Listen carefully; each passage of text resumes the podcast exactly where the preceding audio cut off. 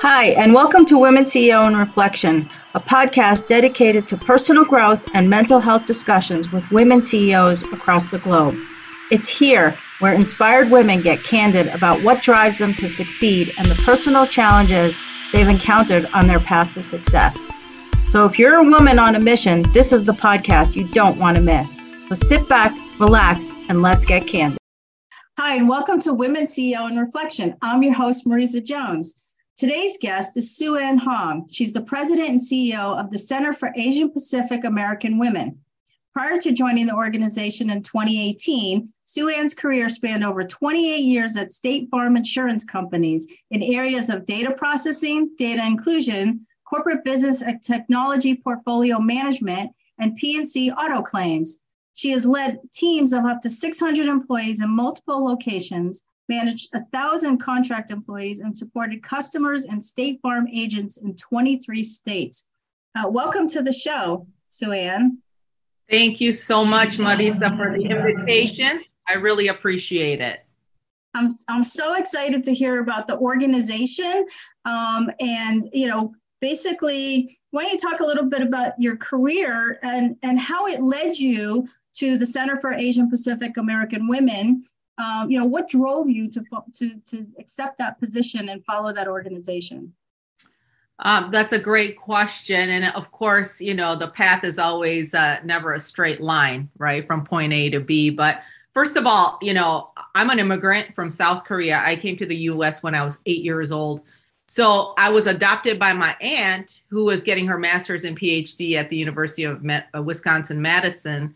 And she was hired as a professor in the Upper Peninsula of Michigan, if you can imagine. So going from South Korea, Seoul, South Korea, to all the way to the Upper Peninsula, it really shaped me early on about acculturation, trying to fit in, trying to make sure that I understand the environment, how to navigate. All those things really made an impression on me early on. And what I found is that through school and through even my corporate career, those very, very similar feelings when I was little kind of followed me around all my career. I was one of several Asian American women in the space of auto claims, which is very male-dominated space. And so, understanding how to navigate through that was huge. And also the political environment, as you know, you worked in corporate, Marisa, you have to understand the political landscape, right? Yes. And so absolutely. Those are some key things that I learned is that you have to really pay attention. What I found is that, I was a department head, I had all kinds of career within State Farm, but I was a department head for 9.5 years. And back in 2017 and 18, there was a huge restructure going on within the organization. Like any other large corporation, you take your largest departments, right? IT and auto claims and the whole claims organization, they went through a significant reorganization. The only thing though was when I got my job offer from the organization, it was one level below what I was doing for 9.5 years. And so that felt like a gut punch for me because I had moved with the organization. I was loyal. I did all these things, led, enterprise initiatives. So it really hurt me when I got that type of an offer. And it wasn't like I had to move or I had, like a salary reduction or whatnot. But the stress of trying to get through that process publicly was very difficult. And I think that ultimately, I had to answer the question for myself, okay, if you stay, no regrets, and you can't be resentful, you have to be 100% in, can you do that? And my answer was no. And so when they gave me an opportunity to say, you can either stay and do this job or take a package, I took the package and I said, I think I'm going to try something else. And I don't know what that something else was until I made the decision. 2 days later, I got a call from one of the State Farm retirees who happened to sit on two different boards, one of them being the Center for Asian Pacific American Women. And also, I've had a tie to this organization because I was a graduate from class of 2001 and 2002. And so she said, what are you doing right now? And I said, I have no idea. And she goes, well, why don't you come over here, step in as an interim ED and figure it out, because we just lost our ED and we need the leadership. So that's how the journey began in May of 2018. And the irony is, had I gotten the same job offer at the same level, I know myself, I would have stayed safe and I would have stayed.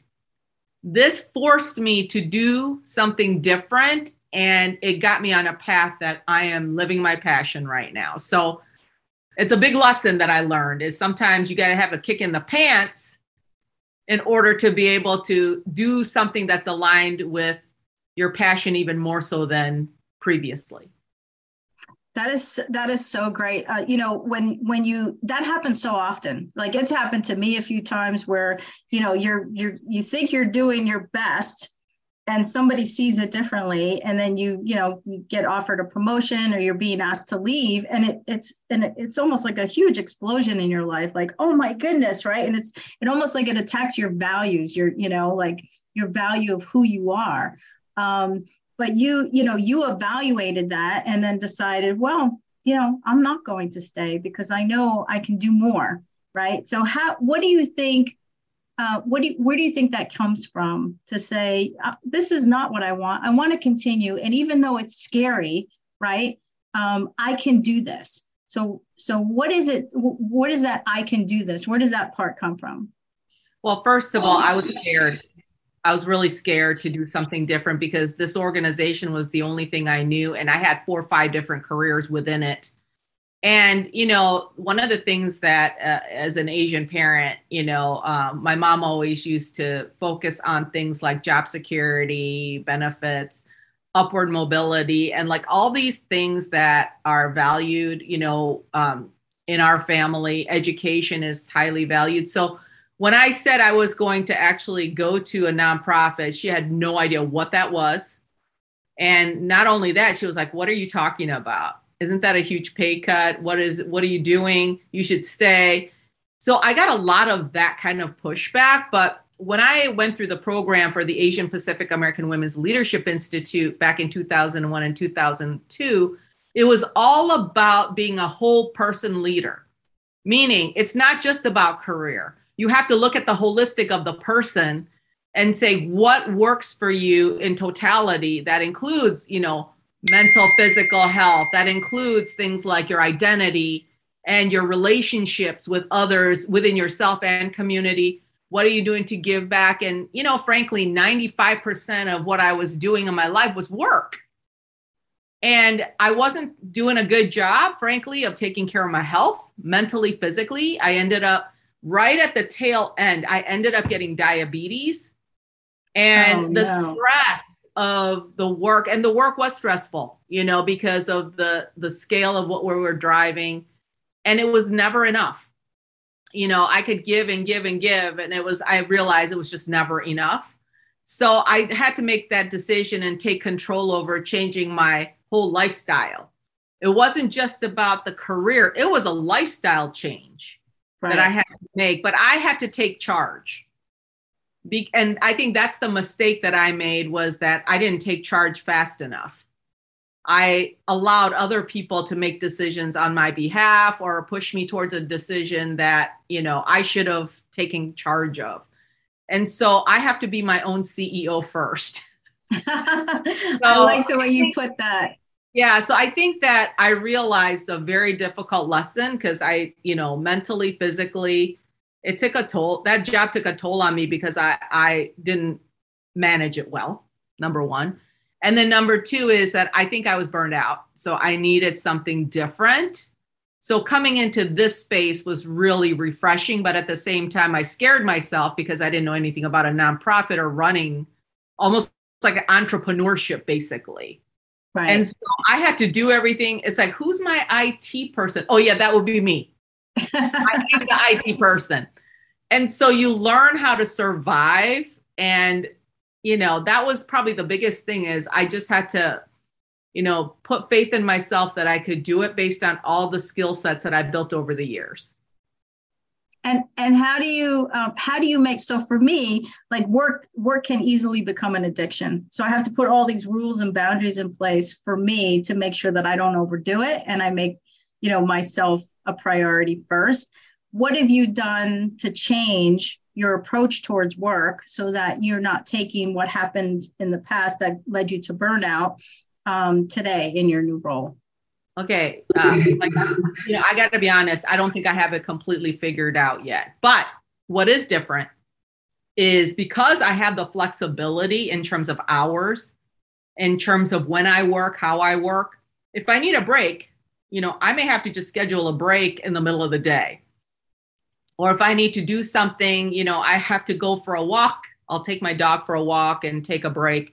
Where before I was very tied to service levels, I was tied to, you know, because we had very strict hours for service and for customers and for, you know, you have to be you're in a centralized operation. So you can't just leave, you have to plan everything. It's a very planning culture. So this is very organic in comparison to that.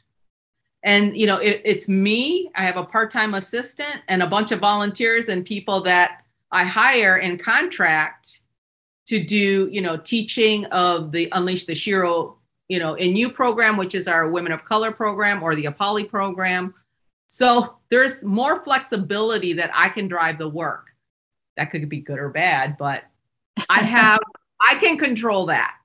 I think that's the difference where I feel like the customer hours really dictated how I worked in the past. That's great. And so for your, are they customers, like the people who the Center for Asian Pacific American Women serve, right? What are some of the services that you provide and what have, based on, you know, your journey, right? And how you got there as an Asian American, what do you bring to that, to the services that you offer to your clients?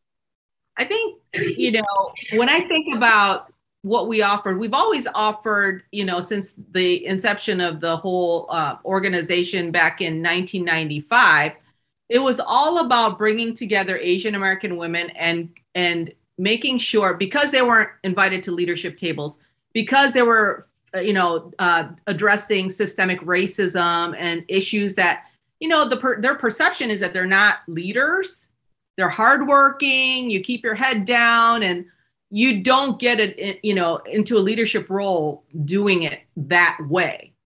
So the whole point was, what do we need to do to drive up our self-confidence, be rooted in our heritage so that you're not totally acculturating to the majority culture when you're in an organization that maybe you're the minority. And by the way, we don't want you to be by yourself when you're going through these things. We want you to have a community. And to be able to call these, we call them warrior sisters, and the fact that you have somebody who understands what you're going through without having to explain a bunch of things.